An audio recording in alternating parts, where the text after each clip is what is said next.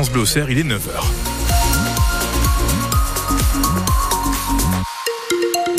Le ciel restera gris aujourd'hui, mais on devrait échapper aux averses avec une maximale euh, quand même sympathique à 11 degrés cet après-midi. Bulletin météo complet après vos informations.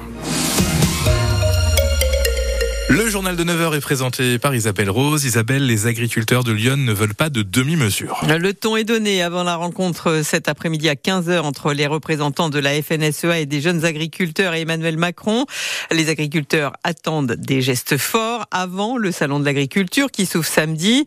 Après le début d'une vague de contestation inédite il y a un mois, ils avaient obtenu plusieurs annonces comme le versement d'aides d'urgence ou la pause sur le plan de réduction des pesticides, mais rien sur les revenus.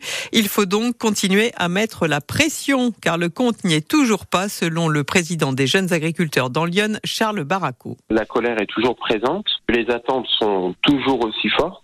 Donc là, ce qu'on ciblera, si vous voulez, c'est euh, symboliquement euh, les services de l'État pour euh, continuer à mettre la pression au gouvernement, pour bien qu'ils intègrent qu'on n'acceptera pas qu'ils aillent juste redorer leur blason au salon de l'agriculture sans avoir apporté des choses concrètes à nos revendications. Ça fait trop longtemps que ça dure et cette fois-ci, on est à peu près tous déterminés à se faire entendre. On attend beaucoup plus que des déblocages de fonds ponctuels. J'entends par exemple pour l'élevage 150 millions d'euros.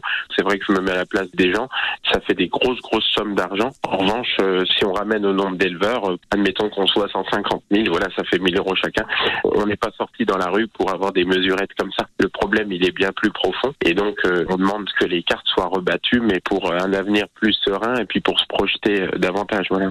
Les agriculteurs de Lyon manifesteront donc jeudi à Auxerre, notamment devant les services de la direction départementale des territoires. De la prison ferme pour deux des trois hommes interpellés euh, le week-end dernier à Auxerre pour avoir tenté de faire passer des téléphones à la maison d'arrêt à l'aide d'un drone. On vous en parlait hier matin sur notre antenne. Jugé hier par le tribunal dans le cadre d'une comparution immédiate, deux déjà connus de la justice écopent de un an ferme et six mois ferme avec mandat de dépôt, selon nos confrères de Lyon républicaine.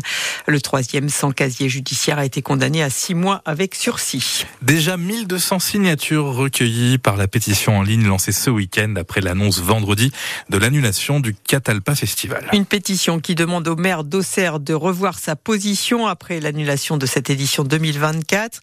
L'an dernier, l'événement avait attiré 52 euh, 000 spectateurs, un record, et il faut entre 5 et 10 ans pour monter un tel festival. À l'origine de cette pétition, Emmanuel Renault, celui qui a été président pendant 8 ans de l'association Service Compris qui organise le festival, rappelle que Catalpa est un atout pour l'Auxerrois.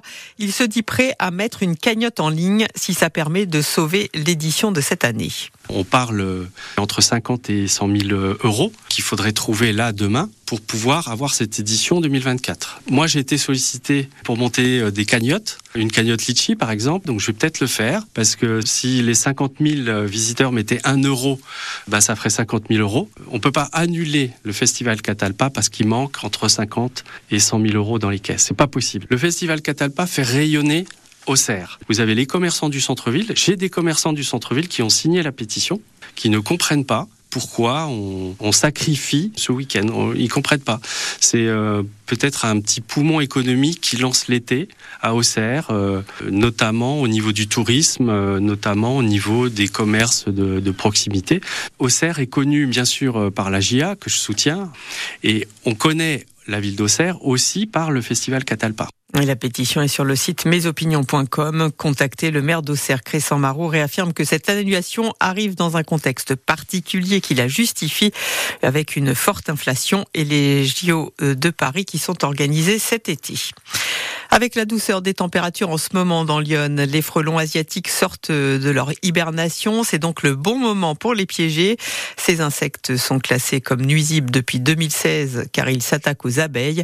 Vous pouvez confectionner vous-même des pièges avec des bouteilles en plastique à condition de laisser un trou de 6 mm afin de permettre aux autres insectes de s'échapper. La liste des 14 villages sélectionnés pour la nouvelle édition de l'émission Le village préféré des Français de Stéphane Bern est désormais connue. Le village de Clairon dans le Doubs représente cette année la région Bourgogne-Franche-Comté. Clairon, 300 habitants et son château du XIIIe siècle. Vous avez la liste complète sur francebleu.fr et vous pouvez voter jusqu'au 8 mars.